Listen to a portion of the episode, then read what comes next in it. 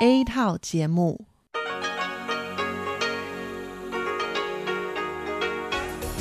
Đây là Đài Phát thanh Quốc tế Đài Loan RTI.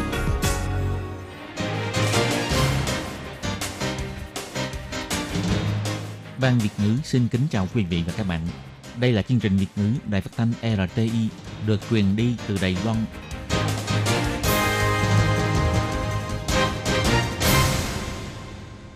Nhi xin chào các bạn, các bạn thân mến, các bạn đang đón nghe chương trình của Ban Việt ngữ Đài Tiếng Nói RTI được truyền thanh từ Đài Loan.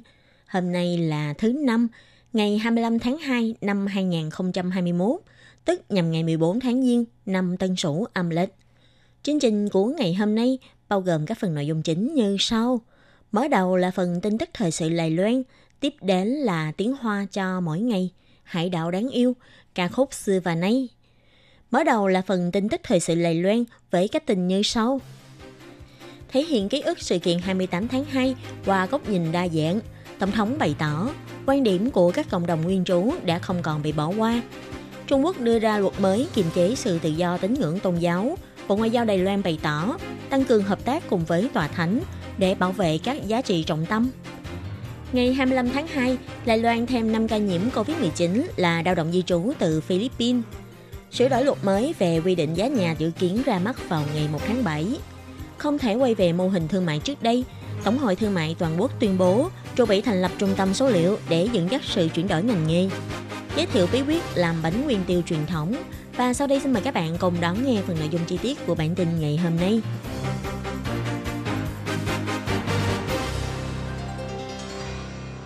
Hôm nay ngày 25 tháng 2, tại Bảo tàng Lịch sử Quốc gia Đài Loan đã tổ chức hội thảo học thuật về sự kiện 28 tháng 2 và cộng đồng người nguyên trú, tìm hiểu về vai trò và hoàn cảnh của cộng đồng nguyên trú trong sự kiện 28 tháng 2. Trong lúc phát biểu, Tổng thống Thanh Văn đã bày tỏ, gần đây có rất là nhiều hoạt động kỷ niệm về sự kiện 28 tháng 2, thể hiện góc nhìn của cộng đồng dân tộc nguyên trú một cách đa dạng hơn và sâu sắc hơn – như trong triển lãm trưng bày về dân tộc nguyên trú và sự kiện 28 tháng 2 tại tòa nhà văn hiến của Viện Bảo tàng Quốc gia Đài Loan và hội thảo lần này đều đang nói cho chúng ta biết sự kiện 28 tháng 2 không chỉ đơn thuần là một cuộc xung đột về nguyên quán mà còn có những cộng đồng dân tộc nguyên trú tại Đài Loan lúc bấy giờ đã không may bị liên lụy. Cũng có một số người tích cực bôn ba, hy vọng có thể hòa giải, tránh để sự kiện xung đột này lan rộng. Tổng thống chỉ ra, việc trưng bày những ký ức lịch sử đa dạng này sẽ có thể giúp cho ngày nay, sau 74 năm xảy ra sự kiện này, chúng ta có thể hiểu được sự ảnh hưởng của sự kiện 28 tháng 2 một cách sâu sắc hơn và hoàn chỉnh hơn. Tổng thống nói,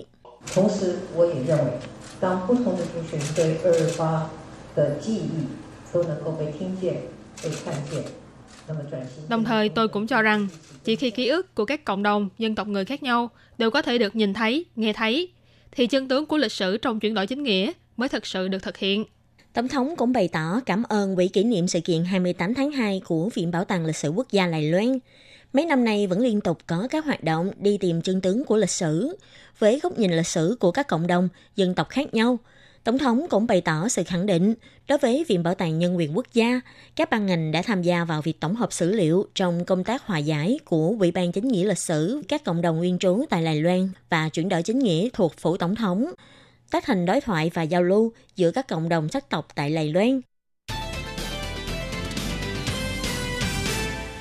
Trung Quốc công bố biện pháp quản lý giáo viên viên chức tôn giáo, dự kiến bắt đầu thực thi từ ngày 1 tháng 5, trong đó quy định giáo viên viên chức tôn giáo của Trung Quốc phải trung thành với đảng, tôn giáo phải Trung Quốc hóa thực tiễn hóa xã hội chủ nghĩa, duy trì thống nhất quốc gia. Ngày 25 tháng 2, bà Âu Giang An, người phát ngôn của Bộ Ngoại giao Đài Loan đã bày tỏ, biện pháp quản lý giáo viên viên chức tôn giáo của Trung Quốc chính là một bằng chứng thép chứng minh chính quyền Trung Quốc đang hạn chế sự tự do của tôn giáo. Hành vi này sẽ bị người dân Đài Loan chê trách. Bà Âu Giang An nói, Trung Quốc 这个宗教自由的一个普世的价值，宗而尤其是宗教不应该受到政治牵制。Chính quyền Trung Quốc xem thường giá trị của tự do tôn giáo, nhất là khi tôn giáo chính là truyền thống quý báu, không nên bị chính trị kiềm chế. Cách làm này sẽ khiến cho những người luôn trân trọng tự do dân chủ như người dân Đài Loan không thể chấp nhận. Bộ Ngoại giao cũng bày tỏ rất đáng tiếc về việc này, đồng thời cũng kêu gọi xã hội quốc tế hãy chú ý đến xu thế phát triển trong việc Trung Quốc kiềm chế sự tự do của tín ngưỡng tôn giáo. Bà Âu Giang An chỉ ra, gần đây chính quyền Trung Quốc ngày càng có nhiều thủ đoạn gây gắt trong việc tháo gỡ giáo hội và bức ép các tín đồ cơ đốc giáo. Tự do và nhân quyền tín ngưỡng tôn giáo ngày càng diễn biến xấu. Bộ Ngoại giao Đài Loan cũng rất quan tâm vấn đề này và sẽ tiếp tục theo dõi tình hình phát triển tiếp theo.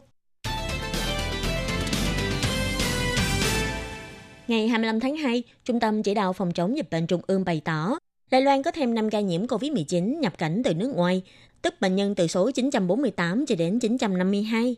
Năm bệnh nhân này đều là lao động di trú đến từ Philippines, có tuổi đời từ 20 cho đến 30 hơn. Năm người này đã nhập cảnh Đài Loan từ ngày 3 tháng 2, đón cùng một chuyến bay đến Đài Loan để làm việc. Khi nhập cảnh đều có xét nghiệm PCR âm tính với virus COVID-19 trong vòng 3 ngày trước khi lên máy bay, không có triệu chứng khi nhập cảnh và được đưa đến trung tâm kiểm dịch tập trung để cách ly kiểm dịch. Trung tâm chỉ đạo bày tỏ, năm bệnh nhân này khi xét nghiệm trước khi hết thời gian cách ly vào ngày 16 tháng 2 đều có kết quả xét nghiệm âm tính. Sau khi hết thời gian cách ly, đã được công ty môi giới sắp xếp đến chỗ ở để tự theo dõi sức khỏe. Ngày 23 tháng 2, được công ty môi giới sắp xếp chuyên xe để đưa đến bệnh viện tự trả phí xét nghiệm. Ngày 25 tháng 2 thì bị xác nhận dương tính với virus COVID-19.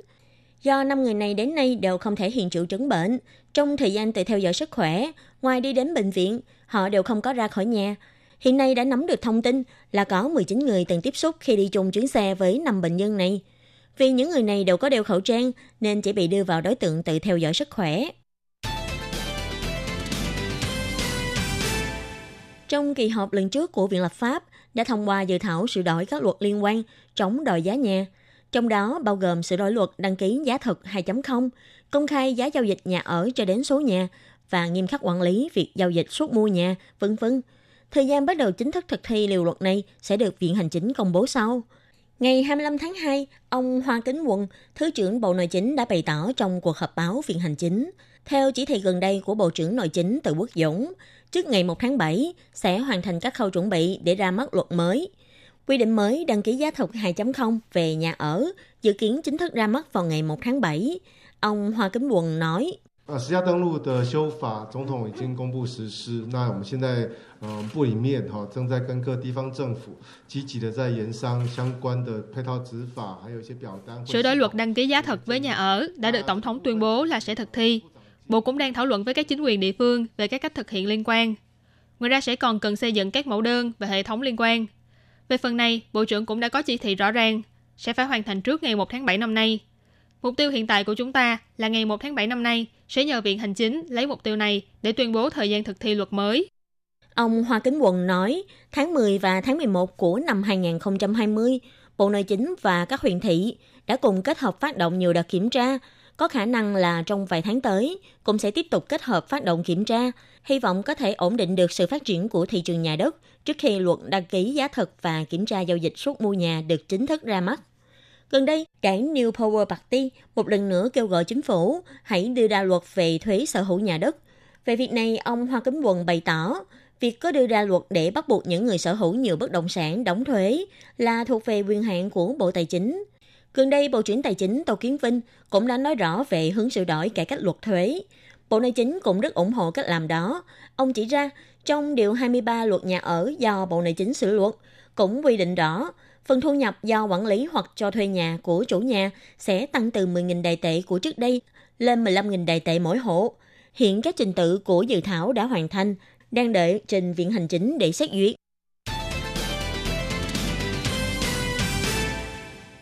Trước khi diễn ra lễ trao chứng nhận nhậm chức cho ủy viên giám sát và cố vấn nhiệm kỳ mới vào ngày 25 tháng 2, tân Chủ tịch Tổng hội Thương mại Toàn quốc Hứa Thư Bác trả lời phỏng vấn cho biết, Tổng hội Thương mại Toàn quốc phải là một tổng hội có sức hành động, không thể chỉ có hội nghị mà phải có hành động. Hy vọng sẽ đạt được những thành tích tốt trong nhiệm kỳ 3 năm của mình, giúp Tổng hội Thương mại Toàn quốc có thể đóng vai trò đầu tàu về thương mại của Lài Loan.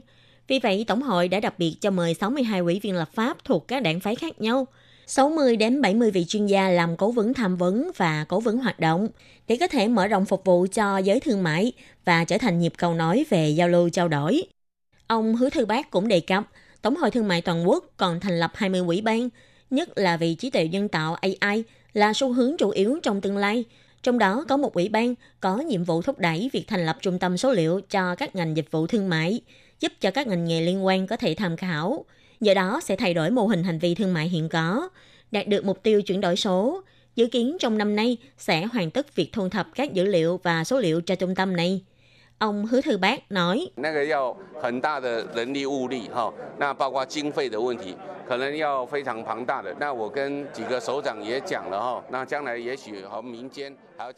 Việc đó cần đến rất nhiều nhân lực, vật lực, bao gồm vấn đề kinh phí. Có khả năng cần đến một khoản kinh phí vô cùng lớn. Tôi có nói với mấy vị lãnh đạo, trong tương lai có lẽ còn phải huy động thêm một số nguồn kinh phí từ khối tư nhân.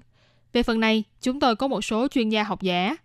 Số liệu của ngành dịch vụ có thể không giống lắm với số liệu thông thường. Về phần này thì chúng tôi sẽ cố gắng hết mức. Trong năm nay, nếu hoàn thành được, đã là một bước tiến triển rất nhanh rồi. Theo đánh giá của ông Hứa Thư Bác, ngành tài chính có khả năng không cần đến hạng mục phục vụ này, nhưng các ngành như dịch vụ ăn uống và nhà hàng khách sạn, ngành du lịch sẽ rất cần thông qua Big Data này để xác định nhóm khách hàng mục tiêu thật sự, thậm chí tìm được mô hình giao dịch và chi trả mới. Ông Hứa Thư Bác cho biết, đã trao đổi với Chủ tịch Ủy ban Phát triển Quốc gia Công Minh Hâm, Bộ trưởng Bộ Kinh tế Vương Mỹ Hoa, ngành dịch vụ thương mại chiếm 63% GDP. Chính phủ nên có sự coi trọng, thiết lập liên minh số liệu và dữ liệu cho ngành dịch vụ. Ông cũng cho biết, hiện tại vẫn còn rất nhiều ngành dịch vụ thương mại vẫn tiếp tục chịu ảnh hưởng do dịch bệnh. Sắp tới sẽ tiếp tục thu thập thông tin từ các ngành nghề thuộc Tổng hội Thương mại Toàn quốc và đề xuất với chính phủ về phương án hỗ trợ tháo gỡ khó khăn 4.0. Tại Đài Loan, ngày rằm tháng Giêng chính là ngày Tết Nguyên Tiêu và ngày nay người dân có truyền thống ăn bánh nguyên tiêu. Bánh nguyên tiêu truyền thống có cách làm khá cầu kỳ.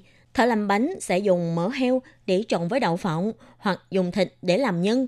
Sau đó, đặt nhân còn ướt lên các mẹt tre lớn đựng đầy bột gạo nếp để áo bột cho nhân bánh. Cứ thế áo bột xong lại nhúng nước và tiếp tục áo bột. Liên tục các bước như vậy ít nhất là 10 lần – và mỗi mẻ nhiều nhất chỉ có thể làm khoảng 20 cái bánh nguyên tiêu.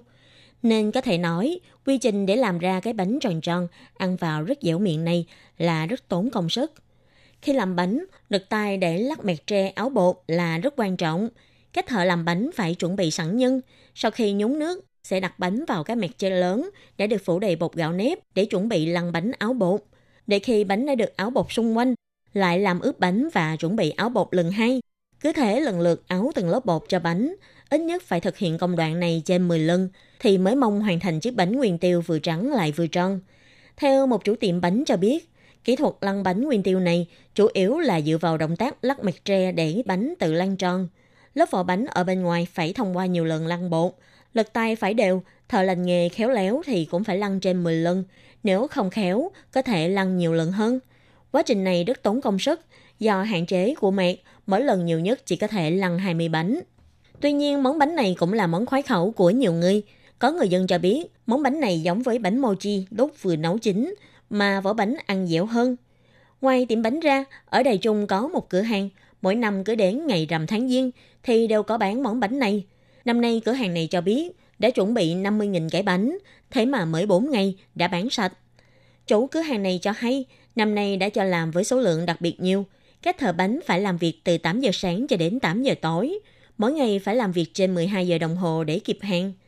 Người bán bánh cũng cho biết, bánh nguyên tiêu truyền thống phải nấu nước khá lâu. Tuy bánh làm thủ công này không tròn như bánh sản xuất bằng máy móc, nhưng khi ăn lớp vỏ bánh lại dẻo dai hơn. Nhưng bánh có trộn với mỡ heo nên khi ăn cũng sẽ thơm ngon hơn. Thế mới là hương vị cổ truyền.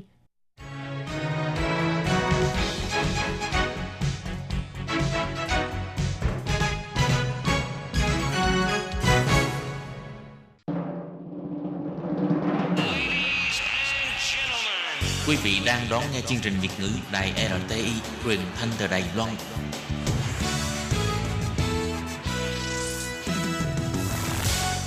Hello, tôi Kim xin kính chào các bạn. Các bạn thân mến, tiếp theo phần tin thời sự ngày hôm nay, tôi Kim xin mời các bạn theo dõi thông tin. Trung Quốc gia tăng tốc độ thân cận với Hiệp hội các quốc gia Đông Nam Á, nhưng quan hệ vẫn không được nâng cấp. Và sau đây xin mời các bạn cùng đón nghe nội dung chi tiết nhé.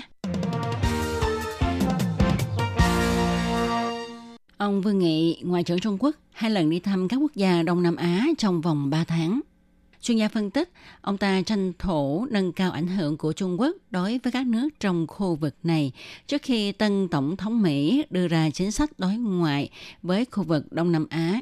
Tuy nhiên, thái độ của các nước trong khối ASEAN vẫn e dè vì tranh chấp khu vực Biển Đông vẫn chưa được giải quyết. Việc này cũng cản trở và khiến cho Trung Quốc gặp nhiều khó khăn khi muốn cải thiện quan hệ với các nước trong khối ASEAN.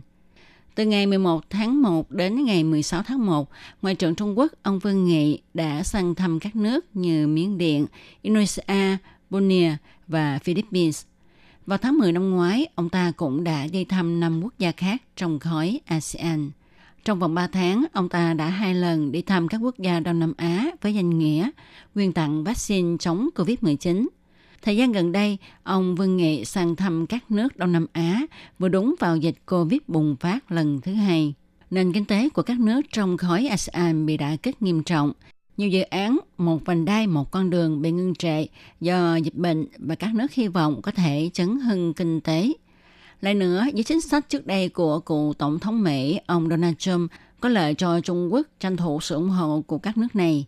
Và Trung Quốc muốn tranh thủ cường hóa quan hệ với các nước khu vực Đông Nam Á, nên trong thời điểm tân chính phủ Mỹ chưa kịp chỉnh đốn lại chính sách ngoại giao với các nước này, ông Vương Nghị đã có những hành động để củng cố quan hệ với các nước này.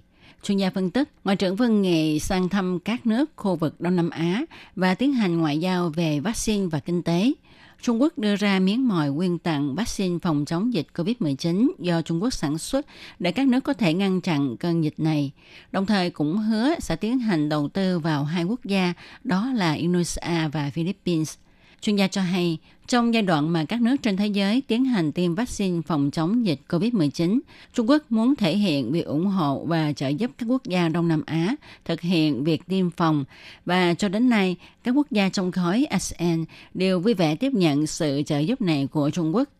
Miến Điện đã thông qua kế hoạch tiêm chủng, còn Tổng thống Indo ông Jokowi thì bày tỏ lời cảm ơn khi Trung Quốc cung cấp vaccine cho Indonesia.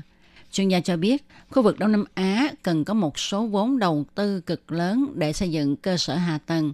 Đây là việc mà cơ quan quốc tế không thể nào đáp ứng được và Trung Quốc đang nhắm vào đây để kéo gần quan hệ và sức ảnh hưởng của Trung Quốc đối với các nước này.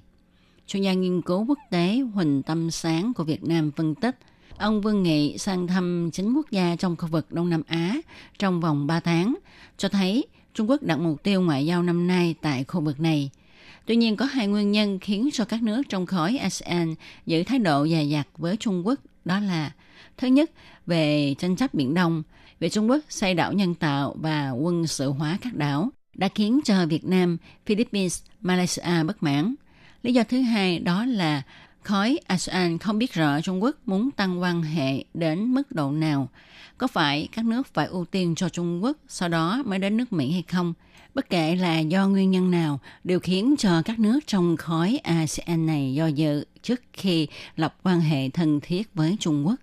Họ đều cho rằng trước khi tân Tổng thống Mỹ đưa ra chính sách mới đối với các nước trong khối ASEAN, thì việc kéo gần quan hệ lại với Trung Quốc là hành động được cho là không sáng suốt chút nào. Với những phân tích trên, chuyên gia cho hay, chuyển vọng năm 2021, việc Trung Quốc muốn nâng cao quan hệ đối tác với các nước trong khối ASEAN là vô cùng khó khăn. Các bạn thân mến, các bạn vừa đón nghe bản tin ngày hôm nay do Tố Kim thực hiện. Tố Kim xin chân thành cảm ơn sự chú ý theo dõi của các bạn. Thân chào tạm biệt các bạn. Bye bye. Các bạn thân mến, bản tin thời sự Lài Loan của ngày hôm nay do Khí Nhi và Tố Kim thực hiện cũng xin tạm khép lại tại đây. Cảm ơn sự chú ý lắng nghe của quý vị và các bạn. Xin thân ái chào tạm biệt các bạn và hẹn gặp lại.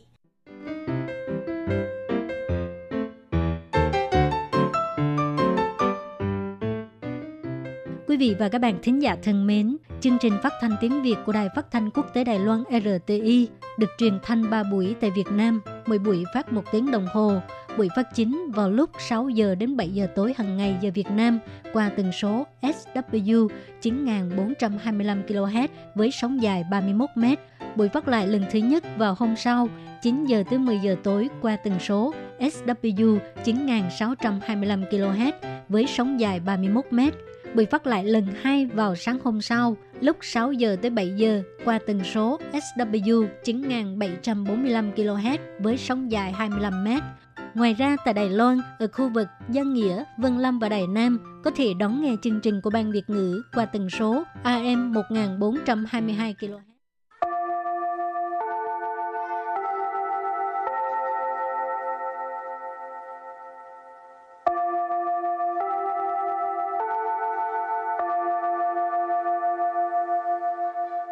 Xin mời quý vị và các bạn đến với chuyên mục Tiếng Hoa cho mỗi ngày do Lệ Phương và Thúy Anh cùng thực hiện.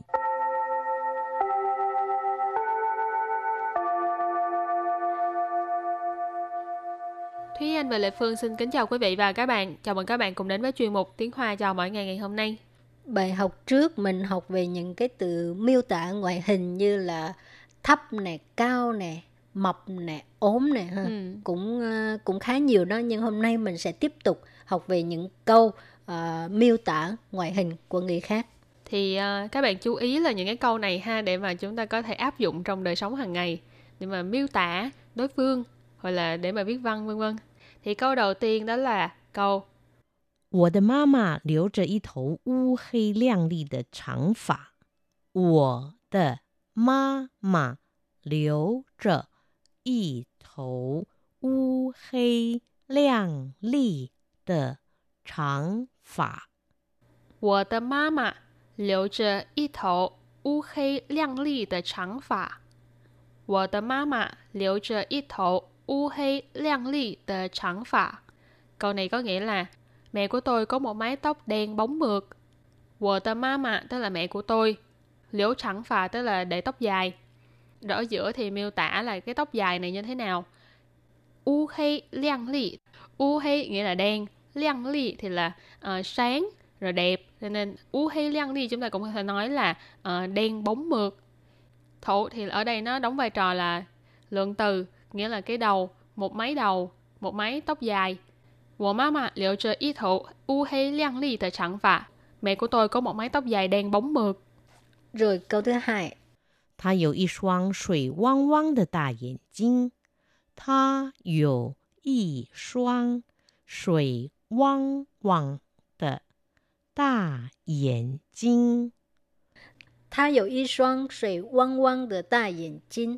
Câu này có nghĩa là cô ấy có một đôi mắt long lanh. Y xoan什么眼睛, họ tức là một đôi mắt như thế nào đó. Và眼睛là mắt, ta 眼睛 là đôi mắt to. Sủy quăng quăng tức là ngấn nước. Y xoan sủy quăng quăng de ta 眼睛 tức là đôi mắt à, đôi mắt long lanh ha ở trong lúc nào cũng có như à, cũng có nước vậy đó ha. Ừ. Rồi câu kế tiếp là ờ, miêu tả về người bà ha. 我的奶奶满脸皱纹，但身体很硬朗。我的奶奶满脸皱纹，但身体很硬朗。我的奶奶满脸皱纹， 但身体很硬朗。Câu này có nghĩa là gương mặt của bà tôi đầy những nếp nhăn, nhưng cơ thể thì vẫn rất khỏe mạnh. 我的奶奶,奶奶là bà nội ha. 我的奶奶là bà nội của tôi. Mãn liền trâu quẩn, trâu quẩn là vết nhăn, nếp nhăn. Cho nên mãn liền trâu quẩn tức là trên mặt đầy những vết nhăn. Tàn, nhưng mà,身体tức là cơ thể ha. Yên lặng, ý chỉ là cái ờ, cơ thể mình rất là khỏe mạnh đó các bạn. Câu kế tiếp 他是个浓眉大眼、高挺鼻梁的帅哥。他是个浓眉大眼、高挺鼻梁的帅哥。 他是个浓眉大眼、高挺鼻梁的帅哥。Anh ấy là một chàng đẹp trai, mắt to, mày rậm, mũi cao, mũi dọc dừa ha. Ờ, tha sư 什么什么帅哥,帅哥là đẹp trai. Ờ, bây giờ hình dung cái cái cái vẻ đẹp trai của anh ấy là cái gì? Nổn mày ta diện.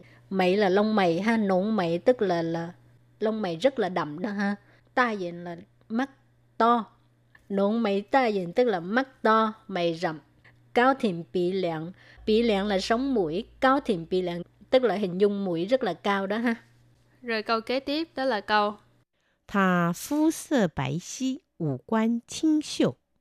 他肤色白皙，五官清秀。 他肤色白皙，五官清秀。他肤色白皙，五官清秀. Ở đây là một cô gái uh, có thể nói là khá là đẹp ha, một cái hình tượng rất là tiêu biểu trong lòng các chàng trai về những cô gái uh, da trắng, xinh đẹp. Phu sơ là làn da, bãi xí tức là trắng ha, cho nên phu sơ bãi xí ý chỉ là cái làn da trắng, cái kiểu là trắng mà sáng á các bạn. Cho nên tha phu sơ bãi xí nghĩa là làn da cô ấy trắng sáng. Ủ quan là ngũ quan nhưng mà thường là chúng ta sẽ nói là à, gương mặt.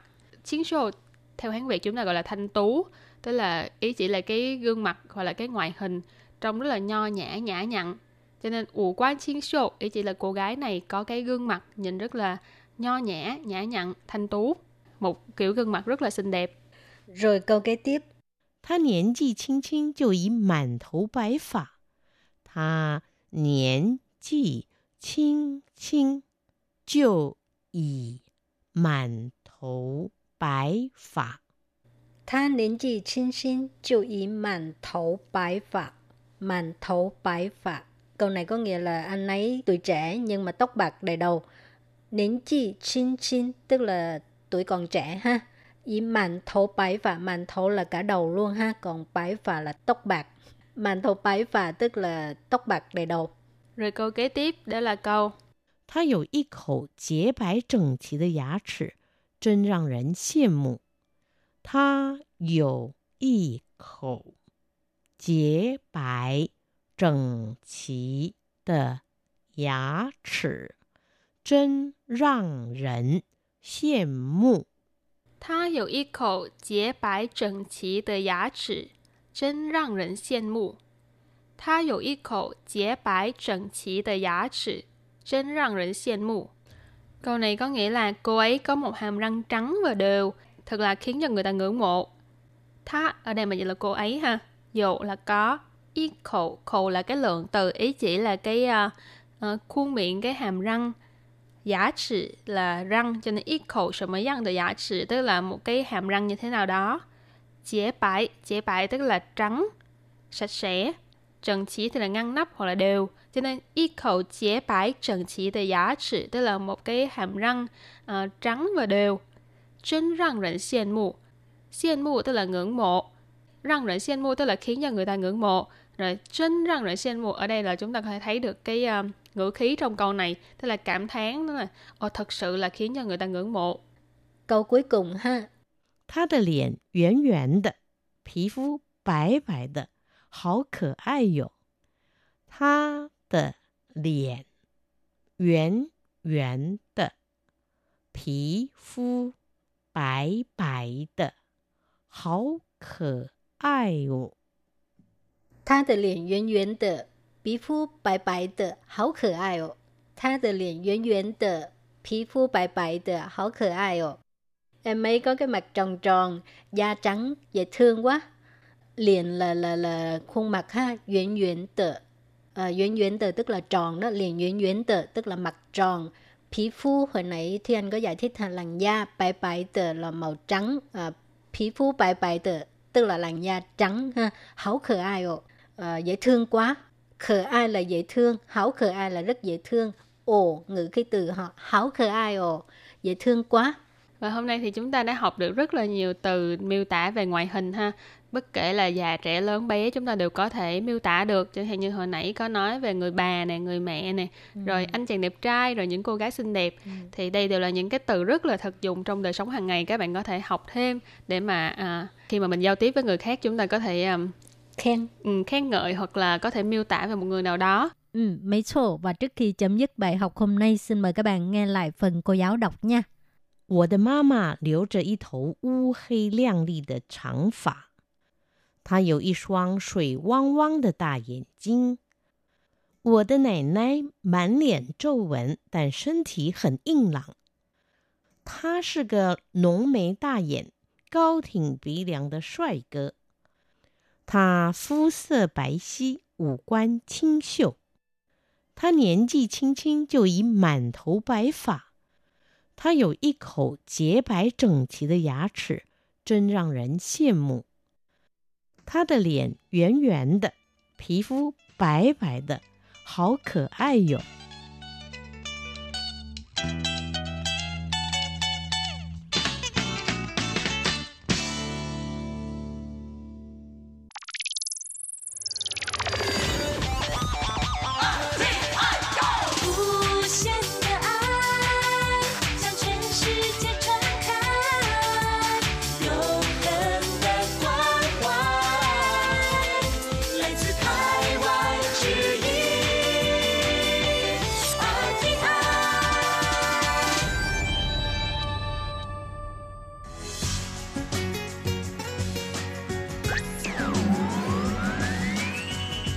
Đang đón nghe chương trình Việt ngữ Đài RTI truyền thanh từ Đài Loan.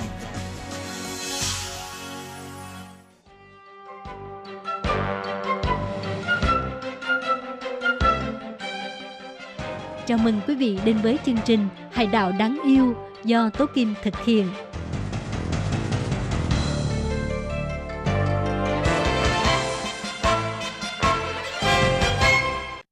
Hello, tôi Kim xin kính chào các bạn. Hoan nghênh các bạn đã đến với chương mục Hải đảo đáng yêu ngày hôm nay. Các bạn thân mến, thì hôm trước tôi Kim có dịp à, mời cô hướng dẫn viên người Việt xinh đẹp Đinh Phương Ngân đến với chương trình để chia sẻ chúng ta về à, những cái bảo vật trong cố cung Đài Bắc.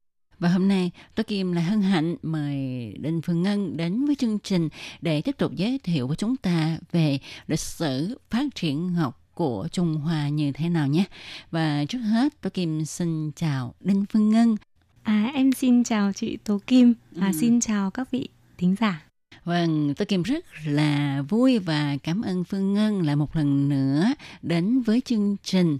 Và sau đây thì à, Tố Kim xin nhờ Phương Ngân hãy đưa các bạn thính giả của chúng ta vào phòng ngọc trong cố cung để mà tham quan nha. Dạ vâng ạ khi mà bước chân vào phòng ngọc một cái thì là ở ờ, chúng ta sẽ được nhìn thấy ngay một cái miếng ngọc uh, hình tròn và có đục lỗ ở giữa. Cái miếng ngọc đấy thì buồn cười lắm. Em nghĩ là nếu như mà mọi người mà không để ý thì chắc là chẳng ai ngắm cái miếng ngọc đấy đâu. Bởi vì sao bởi vì là cái hồi đấy thì người ta cũng không có công cụ như bây giờ ấy chị. Cho nên là người ta khắc nó cứ lem nhem ở cái vòng vòng của nó ấy, buồn cười lắm. Ừ. nhưng mà thật ra để để mà nói là thích thì em rất là thích cái miếng ngọc đấy luôn bởi vì sao ấy bởi vì là ngày xưa thì người ta thông qua cái cái những cái miếng ngọc đấy uh, là vật tế trời mà ừ. cho nên là người ta thông qua cái miếng ngọc đấy thông qua pháp lực của cái miếng ngọc đấy và những người tiền cổ ngày xưa họ hy vọng rằng là cái miếng với cái cái cái linh khí của cái miếng ngọc đấy thì uh, ông trời sẽ nghe được những cái lời cầu khẩn Không, của họ à. và sau đấy thì sẽ điều những cái linh vật ở trên trời xuống để giúp họ vượt qua cái kiếp nạn đời người vì thế mới sản sinh ra cái văn hóa gọi là văn hóa long phượng chỉ có ở Trung Hoa là bởi vì như thế. Thế sau đó thì đi vào bên sâu bên trong thôi thì chúng ta cũng sẽ thấy là bắt đầu là uh, uh, những cái đồ trang sức này những ban đầu là những cái vòng rất là đơn sơ thôi những vòng đơn sơ để uh, treo ở đeo ở trên đầu này treo ở trên cổ này trông đơn sơ lắm và càng dần dần dần chúng ta đi ở phía bên tay trái thì chúng ta sẽ thấy rằng là những cái đồ ngọc đấy thì sau này là được người ta chạm khắc tinh tế hơn và uh, trở thành uh, những cái vật dụng được dùng trong cuộc sống hàng ngày ừ. hay là bày ở bên trên bàn ví dụ chẳng ừ. hạn như là những cái um, uh, hộp đựng bút này đấy hay là những miếng ngọc hình uh, quả mứt đắng này đấy ừ. rồi những cái đồ ăn bằng bát ngọc này ừ. rồi chén ngọc này uh, bộ ấm ngọc này. Cái bộ ấm ngọc đấy là khoảng uh, gần 300 tỷ. Và trên thế giới chỉ có ba cái. Hai cái là ở đài bắc còn một cái uh, nếu em nhớ không nhầm thì là đang nằm ở trong uh, một nhà sưu tầm tư nhân. Đấy ừ. vâng. Thế rồi là sau đấy thì là còn có ấn ngọc của nhà vua này. À, lần trước em có xem đấu giá ở hồng kông thì cũng phải không em nhiều không nhầm thì khoảng chừng ba bốn trăm tỷ một ừ. cái ấn ngọc rồng đẹp lắm chị ơi tuyệt vời à, rồi còn nữa à, đi đến phía cuối thì chúng ta sẽ còn thấy là một cái bức bình phong ừ. chị nhớ cái quá trình vận chuyển không ừ. đấy vâng quá trình vận chuyển ừ. à, cái bức, bức bình phong rất là lớn bằng ngọc đấy là mất rất nhiều không gian trên những cái thuyền vì cái uh, bức bình phong đấy thôi mà không biết là bao nhiêu người đã đành phải ở lại Trung Quốc để lấy chỗ cho cái bức bình phong đấy được trở về Đài Loan. Và bức bình phong đấy đáng lẽ là đã rơi vào tay Nhật bởi vì ngày xưa là Trung Quốc là là là cũng có một thời gian kháng Nhật rất là lâu. Bức bình phong đấy chính là cái thứ đầu tiên mà Nhật Hoàng lên ngôi đã trao trả lại cho Tử ừ, Thạch. Đúng à. vậy. Thật sự mà nói ha, không biết uh, Phương Ngân vào cái phòng ngọc đó là ấn tượng nhất cái gì. Mình thấy cái đồ vật nào mình cũng ấn tượng hết á nhưng mà cái bức bình phong đó mình ấn tượng nhất. Đẹp quá ờ, quá đẹp, đẹp quá. quá đẹp. Mà không biết làm sao mà người ta có thể khắc cái ngọc mà nó mỏng như vậy ha. Vâng. mà nó có thể ghép chung với lại gỗ. Vâng. mà cái gỗ nó cũng khắc rất là mỏng rất là tinh tế. Nó mỏng cũng gần giống như ngọc luôn. Dạ vâng, vâng. mà toàn ngọc phỉ thúy chị ơi. Làm ừ. cái bức bình phong đấy không biết là tốn bao nhiêu ngọc luôn ấy. Quá đẹp. Thì khi mà vào cái phòng triển lãm đồ ngọc này á uh, phương ngân thích nhất là cái đồ vật gì à em thích nhất là cái miếng ngọc hình tròn cái đấy nó có khoảng chừng là 4.000 năm tuổi chị nhưng vào trong đấy thì em nghĩ là uh, mọi người cũng nên đi ra ngay phía sau của cái miếng ngọc này thì chúng ta sẽ nhìn thấy cái rìu ngọc thì tất nhiên là cái thân gỗ thì là, sau này là người ta làm lại bởi vì từ đấy đến giờ chắc là cũng mủn rồi ừ. nhưng mà cái miếng ngọc đấy thì là cũng có tuổi đời cũng phải rơi vào tầm năm nghìn năm nghìn năm rồi ừ. đấy chị wow. ngày xưa người ta lấy ngọc để người ta làm cái búa đó các bạn ạ vâng. và có một ấn tượng nữa là tố kim thấy là Ờ, những miếng ngọc mà để đắp mặt cho người chết đó các bạn. Ừ. người mà qua đời ha thì người ta sẽ lấy những cái miếng ngọc đó để mà đắp lên mắt lên mũi ngậm, và ngậm ngậm, ngậm vào trong, miệng. Uh, miệng nữa. Như bà từ hy thái hậu ngậm viên uh, dạ minh châu đúng không? Thì Chị đó, nhớ chưa? thì đó thì không vâng. biết là phương ngân có tìm hiểu là cái đồ đó là không biết đắp cho ai ha mà bây giờ người ta đem ra để người ta trưng bày ta. Trời ơi! Vụ này căng. Vụ này không biết. Vụ này không biết luôn. Nhưng mà đúng là ngày hôm nay chị uh, tố kim có nhắc thì đúng là em cũng nhớ nhớ đấy em nhớ ừ. ra đúng rồi. Ngọc thì ngày xưa thì người ta còn uh, dùng là để làm vật chôn cùng hoặc là để uh, ngậm ở trong miệng. Để làm gì? Để cầu mong là sau này thì là sẽ được uh, tái sinh. Đúng Đấy, vậy đúng vậy. Còn tay thì sẽ phải nắm ngọc nữa. Sau này uh, sinh ra uh, sẽ được giàu sang phú quý. Thế thì uh, ở trong đấy thì cũng có một cái miếng ngọc mà cũng rất là được mọi người hay tìm đến xem. Đấy chính là ngọc tỳ hưu thời đông hán chị nhớ ừ, không? ừ, ừ, ừ. dạ vâng. Thật ra ngày xưa thì là à, tỳ hưu bởi vì là được coi là một linh vật trừ tà. Thế ừ. vì thế cho nên là người ta hay chôn trong mộ hoặc người ta dùng để chấn mộ. Thế ừ. nhưng mà sau này khi mà tại vì đến thời vua càn long thì là một vị vua mà rất thích sưu tầm những đồ cổ. Thế vì thế mà ông đã tìm được cái ông tỳ hưu này. Thế vì thế cho nên là ông đã đặc biệt là làm một cái miếng gỗ để mà uh, cho ông tỳ hưu lên. Và sau đấy thì còn khắc cả mấy chữ nữa ở trước ngực của ông tỳ hưu nữa và sau này thì người ta còn tìm được một cái ý nghĩa nữa của ừ. tỳ hưu đấy chính là chỉ có ăn vào và không có da cho ừ. nên là có chức năng đấy chính là giữ tiền giữ của và lại còn chỉ ăn có vàng bạc châu báu thôi ừ. thế vì thế cho nên rằng là đến bây giờ thì tỳ hưu không phải là chỉ để dùng để mà chôn trong mộ hay là chấn mộ nữa ừ. mà tỳ hưu còn được bày ở trong nhà được đeo trên người như là người Việt Nam mình bây giờ rất là nhiều người thì đeo vòng tỳ hưu đấy đúng vậy, để đúng cầu vậy. tài vào ra thì vào cuối cùng ha thì chúng ta xem rất là nhiều đồ vật nhưng mà có một cái điều bất tiện là toàn là tiếng Trung không mà những cái tiếng Trung này hay đôi khi nó quá là sâu thì người Việt của chúng ta khi mà vào đó mình muốn hiểu tường tận thì mình phải làm sao đây? Em cũng xin chia sẻ là ở uh, trong cố cung ấy, tại vì là bảo tàng quốc tế, thế thành ra cho nên rằng là họ cũng rất chú đáo trong cái việc là phục vụ những cái máy thuyết minh ừ, đủ tất cả các tiếng. thứ tiếng, ừ. trong đấy có tiếng Việt của mình luôn ừ, ừ. và cả sơ đồ hướng dẫn cũng bằng tiếng Việt luôn và khi mà chúng ta mua vé chúng ta cũng có thể uh, thuê của họ. Còn nếu như mà chúng ta đi với lại uh, Ờ, Ờ, đoàn đông chẳng hạn đấy. Em nghĩ là chúng ta có thể ờ, tìm mua tour của những công ty du lịch nội địa có hướng dẫn viên tiếng Việt rồi thì tốt nhất là nên đi cùng thì họ sẽ giúp hỗ trợ. À, thì như thế thì chúng ta mới có thể hiểu được cặn kẽ cái những cái ý nghĩa của những cái bảo vật trong bảo tàng cố cung đúng vậy đúng vậy. Chứ thôi mà mình đến bảo tàng cố cung mình không hiểu được cái ý nghĩa của nó thì quá là tiếc. Tố Kim rất là cảm ơn Phương Ngân đã đến với chương trình ha chia sẻ rất là nhiều điều thú vị về bảo tàng cố cung ở Đài Bắc. Thật sự Tố Kim thấy là Phương Ngân có thể chia sẻ cả ngày mà không hết. Nhưng mà à, nếu mà các bạn có ý muốn tham quan ha thì như phương ngân nói các bạn có thể tìm đến những cái công ty du lịch để mà mua tour nội địa rồi tìm hướng dẫn viên người việt để mà à, chúng ta có thể đến đó tìm hiểu sâu hơn về cố cung biết được cái giá trị của những bảo vật đó như thế nào À, và nếu như mà với những uh, bạn nào mà thật sự rất là muốn uh, xem một chút về bảo tàng cố cung thì uh, em nghĩ là em cũng có thể hỗ trợ. Nhưng mà chắc là cũng chỉ số lượng ít thôi. Nhưng mà em ừ. vào em cũng chỉ đi được có ngày chủ nhật thôi. Em em vui vẻ thôi. Ừ. vui vẻ làm bạn thôi. Không tiền nong gì cả. Thính giả nào à, muốn uh, tìm em hỗ trợ thì ừ. có thể liên lạc với chị Tố Kim. Xong có gì thì chị Tố Kim bảo em rồi ừ. tôi cũng sẵn sàng ờ, bắt nhịp cầu nói cho các bạn. Dạ vâng, à, cảm ơn chị. thì một lần nữa rất là cảm ơn phương ngân đã đến với chương trình và à, cảm ơn các bạn đã theo dõi. Rất mong là một dịp gần đây thì phương ngân có thể có thời gian để mà đến với chương trình chia sẻ các bạn về những cảnh đẹp khác của đài loan nha. Dạ vâng cảm ơn chị Thú Kim. Xin cảm ơn các vị thính giả. Bye bye. Bye bye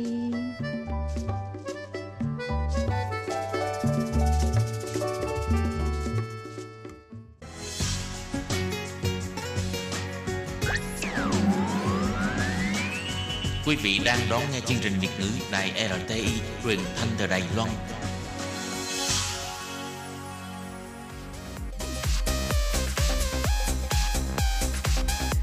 Xin mời quý vị và các bạn đón nghe chương mục Ca khúc xưa và nay do Thúy Anh thực hiện.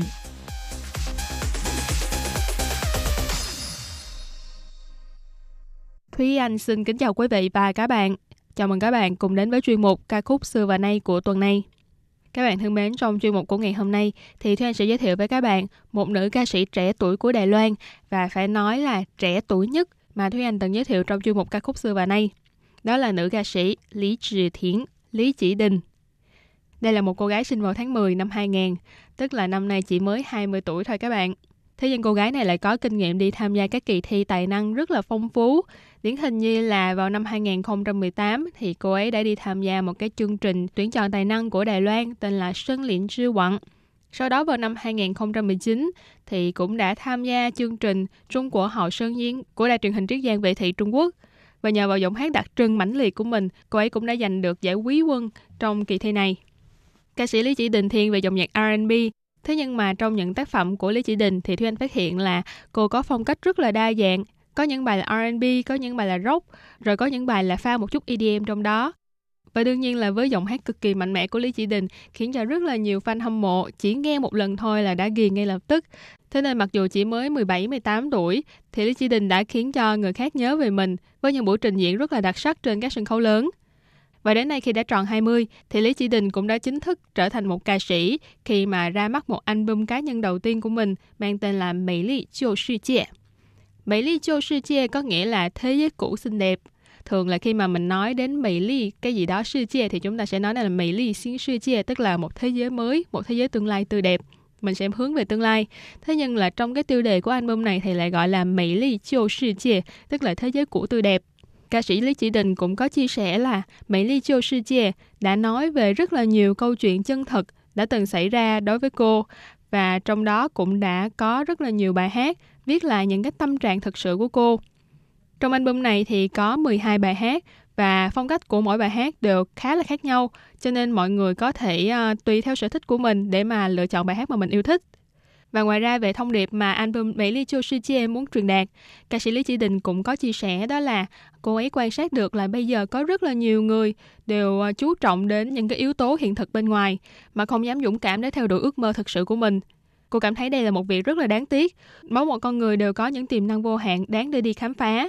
Cho nên cô cũng hy vọng là qua album này có thể cổ vũ cho bản thân cô và những người đã từng lạc lối trong cuộc sống có thể dũng cảm để mở bước ra khỏi cái vòng tròn thoải mái của mình để mà đi thử thách thế giới bên ngoài. Tuy là ở trong thế giới cũ tươi đẹp của chúng ta, chúng ta sẽ cảm thấy tự tại hơn, tự do hơn. Thế nhưng nếu như mà bạn dũng cảm để mà bước ra thế giới mới, vào giai đoạn đầu có lẽ bạn sẽ cảm thấy mông lung, không biết đi về đâu. Nhưng mà bạn phải tin rằng rồi cũng sẽ có những việc tốt đẹp sẽ xảy ra trong tương lai. Đây chính là thông điệp của album Mỹ Ly Châu Sư Chia mà ca sĩ Lý Chỉ Đình muốn gửi đến cho tất cả những người nghe. Sau đây thì mời các bạn cùng lắng nghe bài hát cùng tên với album bài hát Mỹ Ly Chiêu Sư Trẻ của ca sĩ Lý Chỉ Đình.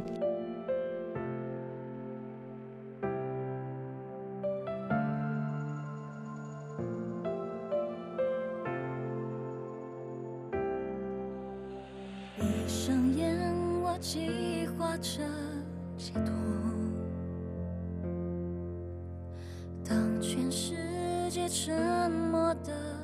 着解脱。当全世界沉默的用尽力气穿越过生锈的牢笼，学会了飞以后不回头。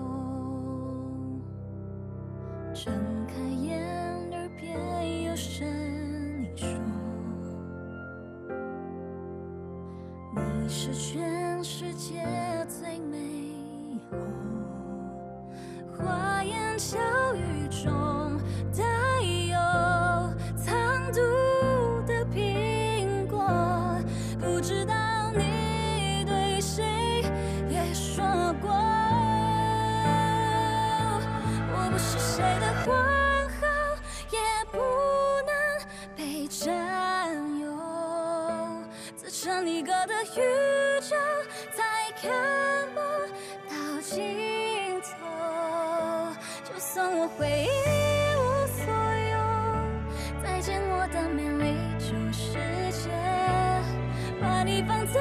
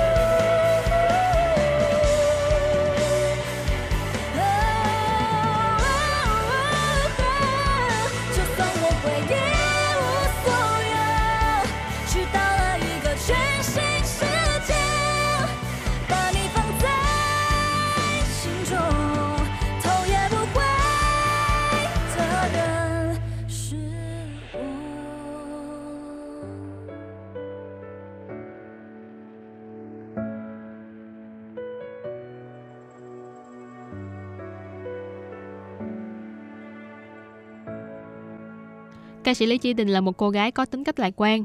Cô cho rằng đây là do ảnh hưởng từ gia đình. Tại vì trong gia đình cô không khí lúc nào cũng rất là vui vẻ, tràn ngập tiếng cười. Mặc dù đôi lúc mẹ cũng sẽ lớn tiếng la mắng, nhưng mà mọi người ai cũng vui vẻ với nhau. Và trong cuộc sống thì ca sĩ Lý Chỉ Đình cũng ít khi nào mà có những suy nghĩ tiêu cực, cho nên cũng dần dần đã hình thành nên cái tính cách lạc quan của mình. Và ca sĩ Lý Chỉ Đình cũng chia sẻ, đó là thông qua những bài hát trong album Mỹ Ly Chiêu Sư Chia, thì người thân trong gia đình của cô cũng đã phần nào hiểu thêm được thế giới nội tâm của cô và hiểu thêm được về những suy nghĩ cũng như là nhịp độ cuộc sống của cô.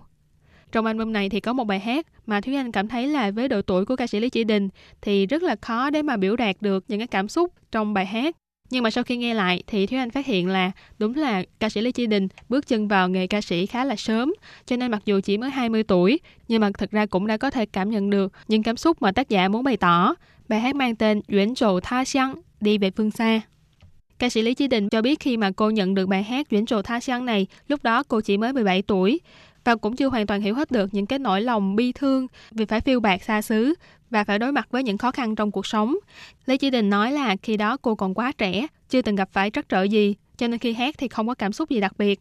Mãi cho đến khi năm 20 tuổi, tức là khi mà ra mắt album này, thì cô cũng đã trải qua nhiều thử thách và trưởng thành hơn rất nhiều, cho nên cuối cùng cũng có thể thể hiện được những cảm xúc trong bài hát. Và bên cạnh đó thì ca sĩ Lý Chỉ Đình cũng bày tỏ là phần lời bài hát do tác giả Phương Văn Sơn viết thực sự rất là hay, khiến cho cô rất là nể phục. Nếu như các bạn cảm thấy cái tên Phương Văn Sơn rất là xa lạ, thì Thúy Anh có thể đọc tên một số những bài hát do ông sáng tác, chẳng hạn như những bài của ca sĩ Châu Kiệt Luân, gồm có bài là千里之外,青花池, rồi Pha rủ xuệ. Đây là những bài hát rất là nổi tiếng của ca sĩ Châu Kiệt Luân và đều là do tác giả Phương Văn Sơn viết lời. Ông là một nhà viết lời nổi tiếng tại Đài Loan. Bài hát Duyễn Trộ Tha Xiang đi về phương xa là nói về những cảm xúc của một con người xa xứ. Mặc dù gặp phải muôn vàn trắc trở trong cuộc sống, nhưng vẫn phải tiếp bước về phía trước. Và ngoài ra, bài hát Duyễn trụ Tha Sáng này của ca sĩ Lý Chỉ Đình cũng đã được chọn làm bài hát chủ đề cho loạt phim Pili Pu Tai Xi. Đây là series phim được thực hiện dựa trên loại hình nghệ thuật múa rối của Đài Loan. Và sau đây thì chúng ta hãy cùng lắng nghe bài hát Duyễn trụ Tha Sáng.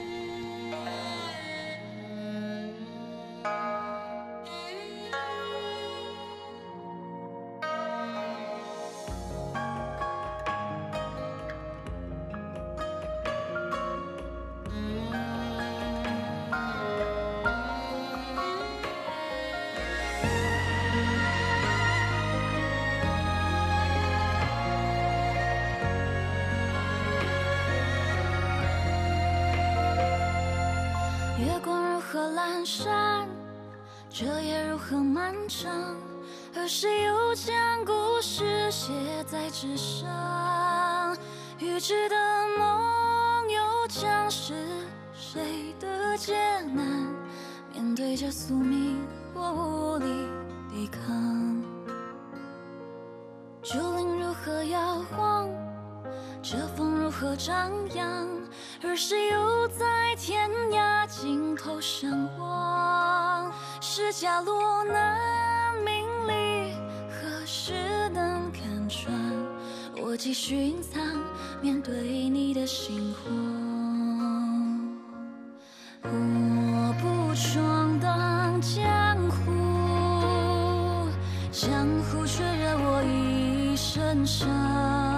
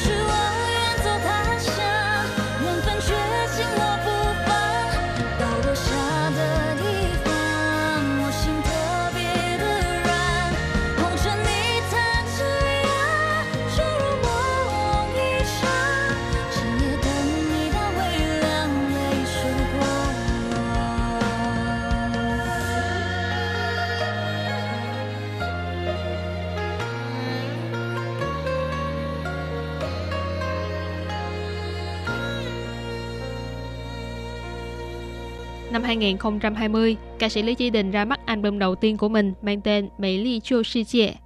Và trong năm 2021, cô ca sĩ trẻ tuổi này cũng sẽ chuẩn bị thực hiện một tour lưu diễn toàn Đài Loan mang tên Yào Bù Yào Dỗ, Wo Men Bie Wu Xuyên Zhe.